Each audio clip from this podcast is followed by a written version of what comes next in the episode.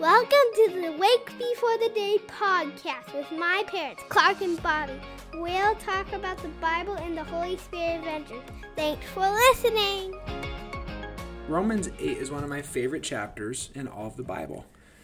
I like because it talks a lot about life in the spirit and and what hmm. you know the Lord calls us to in this relationship with him and it's just really good. Yeah, it's so just pertinent to life, you know, right now, today, with what we're going on. So I feel like there's so much to, yeah, just relate to, uh, learn from, just sit in. So we're just going to kind of start at the beginning Yeah. and uh, talk about what stuck out to us from the chapter, how we met the Lord, what we learned about Him and ourselves. Yeah, so just picking up the first couple of verses, it talks about how there is now no condemnation for those who are in Christ Jesus. For the law of the Spirit of life has set you free in Christ Jesus from the law of sin and death. For what God has done, what the law, weakened by the flesh, could not do by sending his own Son in the likeness of sinful flesh for sin, condemned sin in the flesh in order that the righteous requirement of the law might be fulfilled in us, who walk according not by the flesh, but according to the Spirit. So what's interesting here is um, Jesus, remember, says he did not come to abolish the law. He didn't come to get rid of it. Mm-hmm. He came to fulfill it because we could not. So the law is actually helpful it, to some Sure. regard because it teaches us how to treat people. Mm-hmm, mm-hmm. Like the parts of the law that transition from the Old Testament to the New Testament still like eh, bear weight. Jesus uses them. Right. Many of his teachings uphold them. How to te- how to treat people, how to worship God, these kind of things. And so it's just that important disclaimer. The law is helpful. Mm-hmm. It cannot save. And it also is helpful because it has it revealed our need.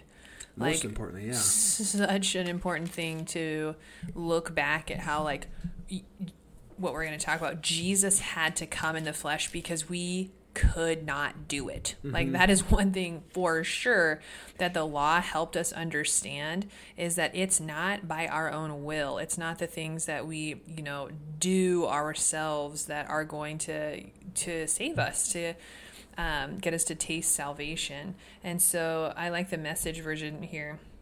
In the beginning, when Klarc was talking, it talks about how with the arrival of Jesus, the Messiah, um, with the, with the arrival of Jesus, the Messiah, that fateful dilemma is resolved mm-hmm. because he is so set apart. Like we talk about other, you know, world religions or other teachers, other people in the past, and how Jesus is different. He came and he did what we and no one else could ever do. And so now, like Klarc said uh, toward the end of verses 5 and 6, now that the law is fully meant that we live not according to our sinful nature, but now um, that this pathway is available and open because of who Jesus is and what he did, uh, we can actually walk in the Spirit and we can live with Yeah. the Spirit. Yep. Second that. Preach it, sister. Yeah. God condemned sin in the flesh, being Jesus. He didn't sin, mm-hmm. but he took our sin upon himself, hmm. which is really important. I think. Hmm. Do you have anything else you want to add to that? Actually, two seconds before we transition. A lot of folks will just kind of name and claim that, therefore, there is no condemnation for those who are in Christ Jesus, and we should. And let's hold on to that. And mm-hmm. just so you know, there's a difference between conviction and condemnation, and how really, you know, that's something the evil one will continue to fight with us in our minds Yeah. about the freedom we have in Christ, the power we have in Christ, you know, those kind of things.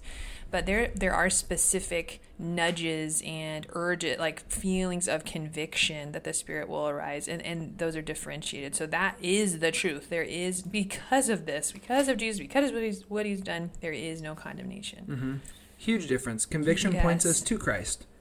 Yes. Condemnation points us away. Totally. Usually puts us to you know, a darker place, and Right. we're hiding and don't want anybody to know what we're battling or going through. Yeah. And- But um, I appreciate even the end of that section you just read because Yeah. it talks about our mindset. Yes. Verses 5 through 7 talks about what are you thinking about? Mm-hmm, Verse 6 says, For to set the mind on the flesh is death, but to set Hmm. the mind on the spirit is life and peace. So, Sen, do you want life? Do you want peace? I think we would all say, yeah, we definitely want life and peace. Hmm. Well, then set your mind on things of the spirit, things of heaven, hmm. things of Jesus, things above. This Sunday, I'm preaching on on Philippians 4. And hmm. part of that passage that we're looking at in verses 1 through 9 talk about thinking about things that are heavenly, noble, pure, good, Yeah. praiseworthy. And Colossians talks about this. Here, right in Romans, is talking about mm-hmm. it. For the mind that is set on the flesh is hostile to God, and it does not submit to God's law. Indeed, it cannot. Those who are in the flesh cannot please God. And mm-hmm. then verse 9 gives you a reminder. You're a Christian. Remember, you're not in the flesh, you're in the spirit. Yeah. It's in fact the Spirit of God dwells in you. Your mm. body is a temple of the Holy Spirit. And so you're saying, Lord, help me submit my thinking to you. yeah. And you have to choose. It might be a moment by moment basis. Mm-hmm. It might be something that's minute by minute, hour by hour. I don't know. But basically, choosing to think of things that are good and noble and heavenly, etc., etc. And so, thank God that the Spirit's with us and we're not alone. Totally. Out of uh, one more, just echoing what you just said too, is like out out of our thought life flows our um, actions, like flows what we do. And so, I mean, we've talked about that before. We love when the Bible will prove um, psychology, science, like all this stuff correct today. Because how often do we do we think and observe something and then we act and then we move forward? So so much of this battle it really does begin in the mind and then and it's out of that like out of what we believe out of how the bible's informing what we believe then we move and act or we don't um, and so just another like yep that it's so it's so pertinent and so important that um, like you said all over scripture but specifically in romans that we're talking about this battle over the mind um, one of the things that stuck out to me was actually in the coming verses here in verses 15 and 16 and they talk about how this resurrection life so okay we understand that jesus has come we understand that we're able to walk in this um, this new covenant. And then this is what it 15 through 17 sound like in the message version. This resurrection life you receive from God is not a timid, grave tending life.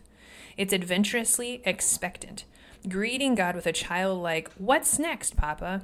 God's Spirit touches our spirit and confirms who we really are. We know who He is, and we know who we are Father and children and we know what we're going to get what's coming next. So this might be entitled like future glory or um, something in your niv text but i love about that because yes we're looking we're looking and we're expecting toward you know this future glory and what's coming eternally. But we're holding on to the reality that right now we get to experience this adventurely adventurously expectant life on earth with the lord because we know who he is and we believe he um, he knows who we are. And and then out of this flows this relationship that's trusting and it's expecting and oh, it's not just this mundane, boring thing that we step into, um, you know, out of diligence and discipline, which does sometimes happen. But really, it was meant, you know, Timothy talks about that too. We don't have a spirit of timidity, but we have a spirit of power. Yeah. And so just believing that um, for today, for right now, for your Friday, that there are things that God is working out in your story that might look plain and mundane and ordinary, but really behind the scenes, He's working them out for a much bigger purpose. And we get to participate in that. Yeah, and really, there's so much we could talk about in Romans 8. Uh, for me, I'm skipping ahead now just to Romans 8, 26 and 27 Yeah. because uh, there does come a point in time where we're at the end of our rope. And, you know, like Bobbie said, we don't want a spirit of timidity, but we might run out of words and we might not even be sure what to ask Yeah. for or what to pray or what to speak. Hmm. And that's again where if you are in Christ and Christ is in you and the Holy Spirit's in you, the Holy Spirit will move and help you speak and help you pray. Yeah. Verses 26 and 27 say, Likewise, the Spirit helps us in our weakness. For we don't know what we ought to pray for, but the Spirit Himself intercedes for us with hmm. groanings too deep for words. And He who searches hearts knows what is the mind of the Spirit, because the Spirit intercedes for the saints according to the will of God. And then it transitions to know that, you know, if God's for you, who could be against you? This is how great God's love is for you, and nothing can separate you from it. So it's it's just this really gracious reminder that when we're at the end of our rope, sometimes that's when God does his best work.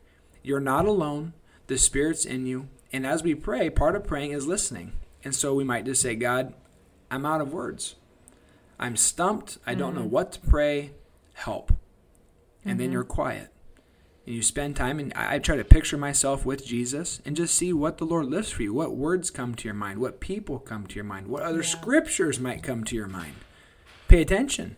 And you pray into that. Pray the scriptures when you don't know what to pray. Mm-hmm. That's incredibly encouraging and life giving. And we already know that's of the Spirit. Mm. It's a good gift. So, anyways, Romans 8, that's all I have. Bobbie, anything else on your end? No, I'm just reading the end, and so I'll bless you with the end of Romans chapter 8 just because of what it says and the blessing it is to me.